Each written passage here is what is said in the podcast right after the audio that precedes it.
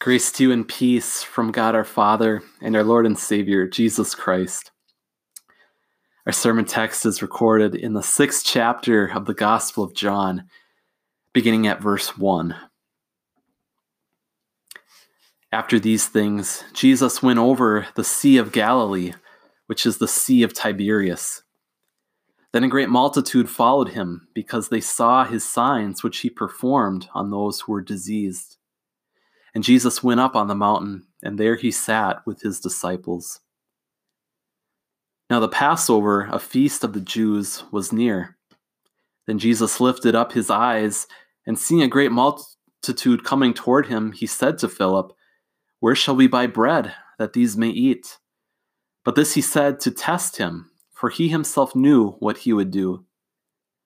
Philip answered him, Two hundred denarii worth of bread is not sufficient for them that every one of them may have a little. One of his disciples, Andrew, Simon Peter's brother, said to him, There is a lad here who has five barley loaves and two small fish, but what are they among so many? Then Jesus said, Make the people sit down. Now there was much grass in the place. So the men sat down, in number about five thousand.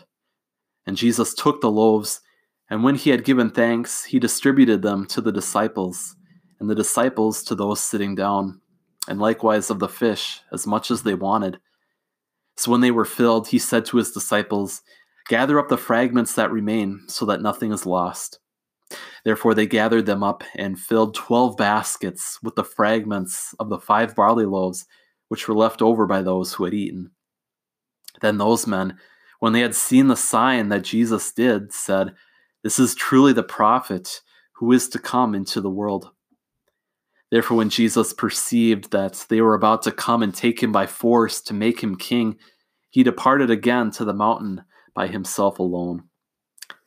This is the word of God. Let us pray. Dear Jesus, we can let our eyes get so focused on our problems, we miss the big picture. We can let the fears worries, and anxieties in this life darken our world so it looks so dim. But you, Savior, are the light of the world. Our hope is in you. Help us to always depend on you, Lord Jesus, to meet our needs. Remind us that you know what our needs are, and you know just how to provide for those needs. You are mighty and compassionate. We pray this all in your name. Amen dear fellow redeemed. It's a condition that affects 1 in 12 men and 1 in 200 women. About 300 million people worldwide have this phenomenon that can be given genetically or developed by diabetes or from multiple sclerosis. And that's the condition of color blindness, also known as color vision deficiency. For individuals that are colorblind, life is seen through black and white and gray, and they are not able to distinguish colors like red from green. Things look more dull, diluted, and lack any vivid, beautiful colors. I would suggest there is another condition called spiritual colorblindness. Because of sin, life can be so void of peace and joy that things turn gray. When fear, worry, and panic paint the picture of the world, life can start to look really dreary, dull, and diluted. That is how it was for a couple of Jesus' disciples in our sermon text. They faced a problem that looked so overwhelming that they missed the color that was right in front of them, and that was Jesus.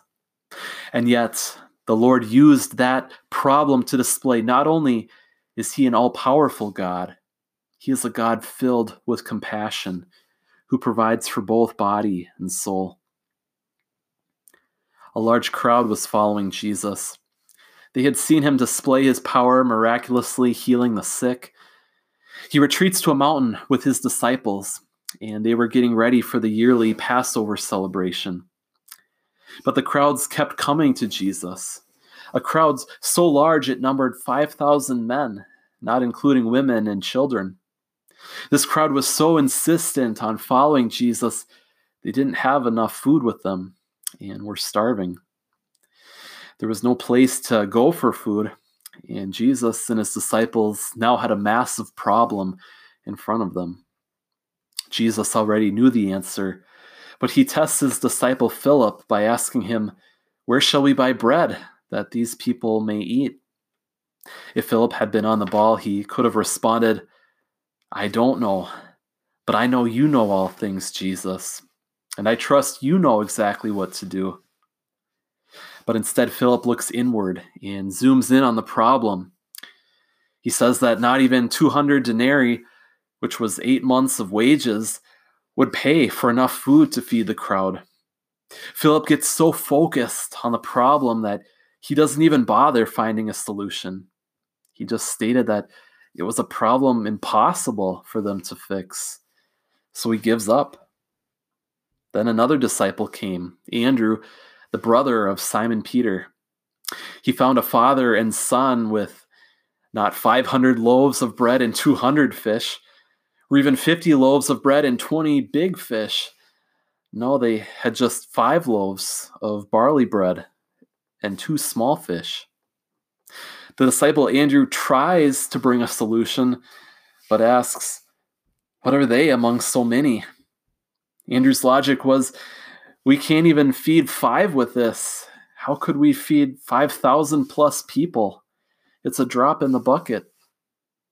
Both of the disciples had their eyes on the problems the financial problem, the food problem, their eyes got lost in the hungry, anxious crowds. Their eyes got so fixed on the mess that the world faded. The problem became greater than the God they served.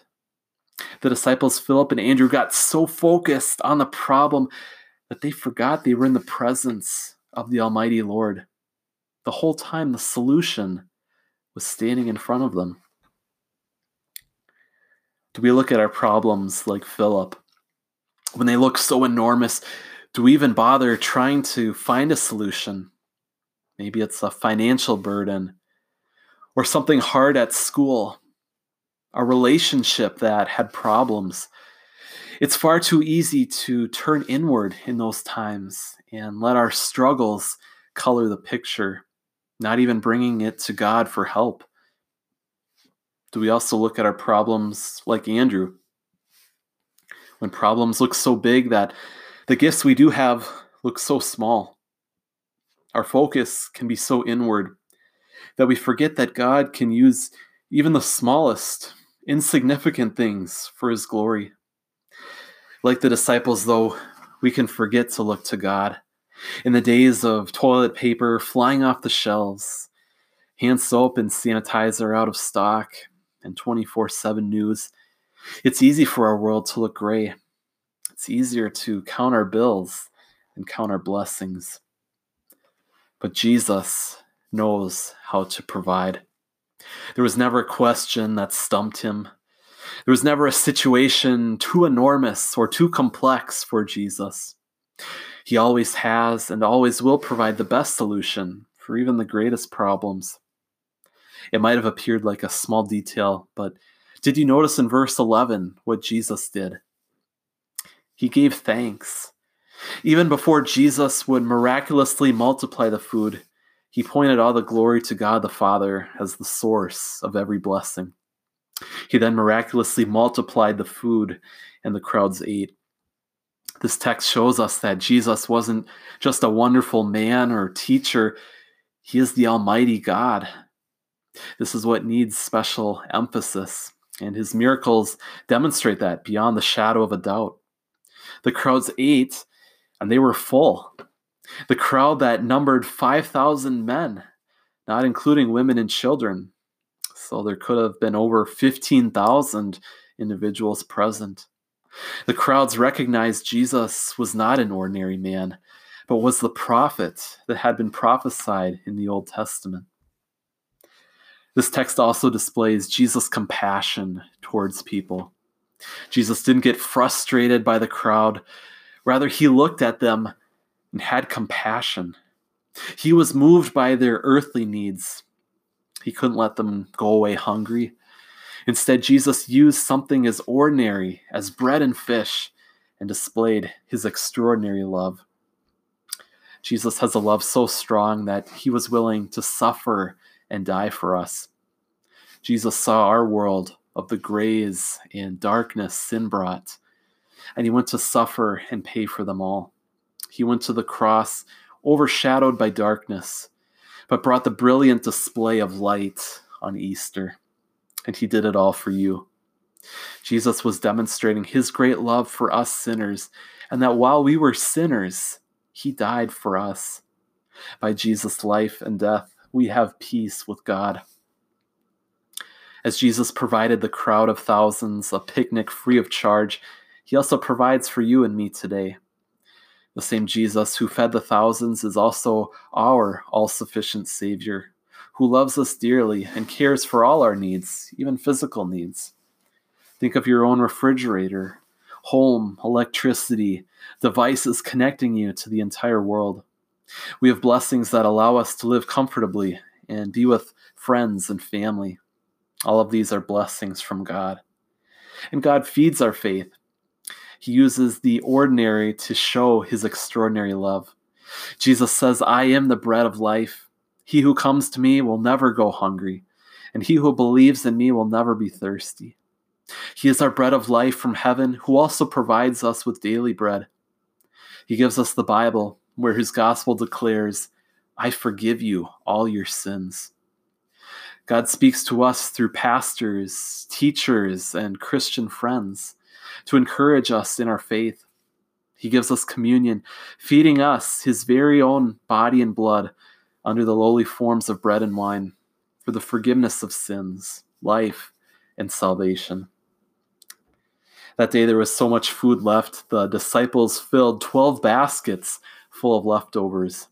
Nothing was wasted or lost, which reminds us that our lives are not wasted or lost to God. Our life is a gift. We have a God who treasures our lives. He sees the weary and heavy laden and broken-hearted and says, Come unto me. He has taken care of our eternity, so he's more than capable of handling what we face in this life. There's no cure for color blindness, but there is a correction for it.